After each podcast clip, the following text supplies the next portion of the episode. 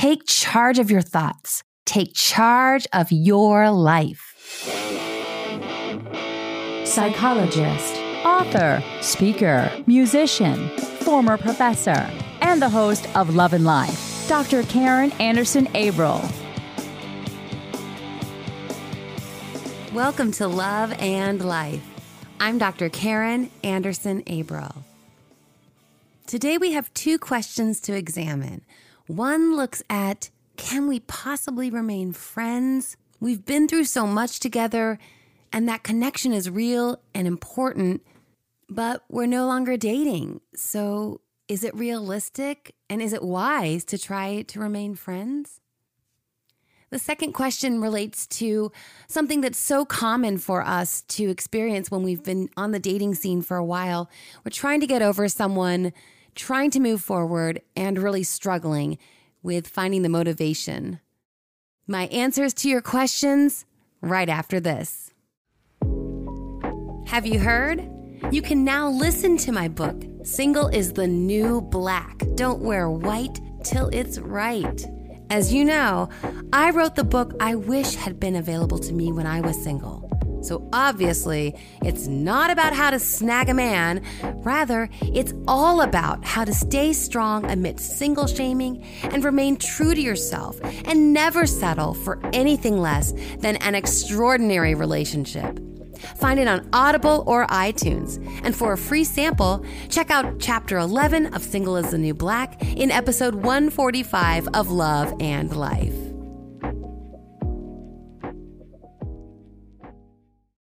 Hi, Dr. Karin. I have a question. I recently broke up with my boyfriend of two and a half years about three weeks ago. And it was a mutual breakup. However, we went through a lot of really trauma bonding times, you know, between COVID. Um, I turned 40 and my father passed away um, in 2020. And, you know, I just always have this connection with him. We decided that, you know, we wanted to remain friends, although this is something that I've never done with any of my exes. And I know that, you know, it would have to be done in a healthy way. So my question is how do you remain friends with an ex while trying to get over the breakup. It seems like a really complicated thing to do, but I don't want him to not be in my life at all. Thank you. So ultimately, I'm with you. I have never been able to maintain a friendship with an ex. That being said, I always thought I could, and many times I tried to, but I was never any good at it. Because what happened was, if we tried to remain friends, the lines between friendship and dating, because we had that history of being a couple, those lines were always blurred every single time. And that comfort level, the comfort you have with each other, you know each other through and through as you spoke to in your case, you went through a lot together, a lot of grieving together. He was your support through some major life transitions, especially with the loss of your father. That's enormous. And you have that comfort. And as we move away from one relationship and try to create some hope and potential for future relationships and obviously you're moving away because it wasn't the right person for you and you're hoping to find your person, it's really hard to let go of that comfort level. And in those moments of doubt, we can worry that we'll never have that same connection with a future partner that we felt with a past partner. Even when we know that past partner wasn't the right person for us, we can get into that space, at least I did, where I'd go, Well, I don't know if I'll ever love anyone the way I loved him, even though I know our connection wasn't meant to go the distance, there was that intense love. It was real, it mattered. And my concern, having been through that myself so many times and having tried to be friends so many times, I don't know how realistic it is, at least not right away. I think some people manage it, but I think there usually has to be a pretty solid break of several months maybe even a year or two, depending on how long you dated the person, before you can come back and enjoy that the, the friendship part of your relationship, the part that really did work, and be able to enjoy that without those lines being blurred. And I mean, listen, I like I said, I've been there. I talk about it in my book where I talk about getting back with your ex because it's something that happens oftentimes because you try to remain friends and then you have that connection and you go, all right, let's just give it one more shot. And that revolving door of an on again, off again relationship can occur, which, okay, not the worst thing in the world, but it does prolong that inevitable breakup. If you know for sure, and it sounds like you do, that you're not meant to be together, trying to remain friends may cause you to go into an on again, off again scenario. And then, as I noted, just prolonging the pain of the separation. So, again, I talk about this in my book, and I hope that might be helpful for you. So, ultimately, I don't recommend it. And I know that feels like such an enormous loss not only the loss of the potential relationship that you guys could have had if you had been able to go the distance, but the loss of your best friend. And that's enormous. It's huge. So I don't recommend trying to remain friends. Again, maybe there are some other folks out there in the dating relationship space that have had success with this, and they may have some tips for how to do it. But I'm not friends with any of my exes. So, as far as my recommendation, I would encourage you to look to other sources of support right now to help you move forward. I do believe it's the best way for you to open yourself up fully to your person, to meeting your person, to finding your person if you aren't entangled with your ex. So, your friends, your family, other relationships in your life right now can provide you with that emotional support that you need. And again, you will miss him. It is normal to miss him. Something will happen and he'll be the first one you want to call. And that's just hard. There is no way to make that easy. But one thing that will help is if you be sure that you're building into your other relationships in your life that can sustain you and help you move through this breakup, heal from the breakup, and again, position yourself to be in a place where you are fully ready and open to meeting the person who is going to be your person. Hi, Dr. Karin. I've been single for a year. I dated a little bit this past year, but ultimately decided to take a break from dating. I don't feel completely over my ex, but I have no contact and I've done everything I can to get over him. Um, I also just, you know, like everyone else lately, hate online dating. It's tough. Sometimes it's scary. It usually gets me down, even though I've tried to have good boundaries. So I don't know exactly what my question is, just how to find balance between wanting to feel like I'm open to finding the one and I'm putting myself out there, but also wanting to protect myself and heal and all of that. Um, I'm 33, so you know I'm I'm still hoping to meet the one and become a mom possibly. Thanks. So this is another topic that I think is something we can all relate to. And it really kind of segues from the last question. And I, like you, had many relationships that took me a very long time to get over.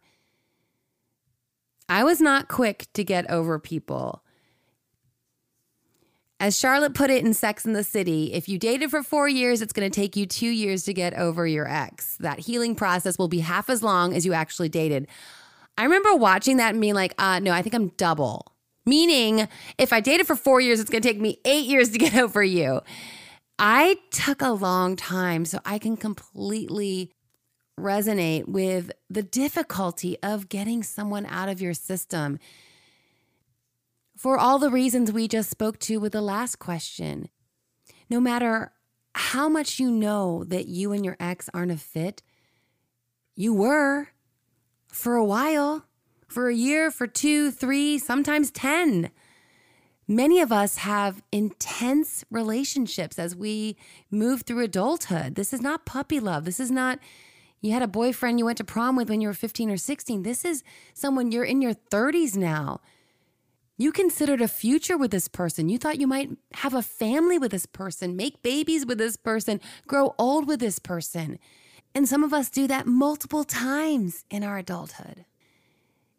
So I get it. And I know not everyone does. Not everyone has had those, this could be the one relationships repeatedly in adulthood. And we, we get weary, we get downtrodden. We, we think, I can't possibly go through this again. I, I can't. I can't have that level of connection and then have it not work out again. I think you're doing the best you can. You're recognizing that you're maybe not fully over your ex, but you are trying to make some steps to move forward. And I wonder if it's maybe, it reminds me of ACT, acceptance and commitment therapy, which which many of you will remember Stephen C. Hayes, the creator of ACT. He's been on the podcast two times. First, talking about ACT and how we can use it for helping depression and anxiety and any kind of psychological condition, actually, any kind of mental health issue. And also talking about the DSM and trying to reconceptualize how we diagnose and assess our emotional well being. If you want to check those out, those are episodes 65 and 122. And the reason I like ACT for this question and this concern is that ACT helps us clarify and identify our values. And then we make committed action. We move toward our values. I love the way that they phrase it. We take committed action in the service of our chosen values. And that helps us do the thing we don't want to do because we value the outcome that we will get, that we'll achieve from doing that uncomfortable thing. Getting back on that app for the millionth time because you desire partnership and you're looking for your person, and that is a convenient way to try to cast a wider net and be introduced to more men than you would encounter on your in your day-to-day life. It's not easy. It's awkward, it's uncomfortable, it's annoying, it's exhausting, it's all the things. So I love this ACT model of if our value is that we deeply desire partnership and we want to meet our person. And as you spoke to, you're in your early 30s, you have time, motherhood is a possibility for you, then you will want to move through all the things to continue to allow yourself to have opportunities to meet men. Now, it may not always be the apps because they're soul crushing, but maybe you want to try a dating service like I did or join some groups now that things are opening up a bit. Meetup groups or you know all the all the cliche recommendations. I don't want to even go there because i used to hate it when people gave me those ideas. But ultimately i don't think you have to have everything perfectly buttoned up with your prior relationship i think it's reasonable and normal to still have lingering feelings and as we talked about with the prior question you noted that you haven't been in contact with your ex. So you've done the hard work of making that clean break. So you aren't entangled. Like I said, I think it's unrealistic to think that you wouldn't ever think about him or still wonder what if or man, I wish it could have worked because obviously when it doesn't work, we still know there were there was there was good stuff there. That's what man, I'm back to Sex in the City. Steve said that to Miranda one time. There's good stuff here. And there was good stuff. In every relationship that you were in for more than a couple weeks, there was something good that kept you there, but good and good enough wasn't enough. So I think you're on the right path. And I think maybe the ACT approach, also giving yourself a break, realizing that you don't have to love every moment of dating and trying to meet someone, recognizing that it is a bit of a chore at times and maybe defuse another ACT term, just kind of defuse from that. The kind of, I'm noticing I'm having the thought that I hate dating apps again. I'm noticing that I'm having the feeling that I don't want to do this. And then putting one foot in front of the other and doing it anyway in the service of your chosen values and your goals to find your person and have that deep, intimate partnership you desire. If you have just a few seconds to help me out, I would so appreciate it. You can do so by heading over to Apple Podcasts, giving us a five star rating, and a few sentences of review that helps others find the program and join the Love and Life family. The Love and Life hack for this week is ACT. I love ACT's model for helping us become what Dr. Hayes calls more psychologically flexible and as I noted, the phrase that helps me do things I really don't want to do every day, I try to think about acting in the service of my chosen values. Thank you for sharing your questions with me and your heart with me. I want to be as supportive as I can if anyone else has a question, head over to my website, loveandlifemedia.com. There's an ask a question page. You can upload your question and I will answer it in a future podcast episode. While you're on the website, be sure to download your free empowered dating playbook. Strategies that are grounded in cognitive therapy to help you date empowered. Take charge of your thoughts, take charge of your life. This is Dr. Karin Anderson Abrell. As always, it means so much to me that you would share a portion of your day with me. And until next time, make it a great week.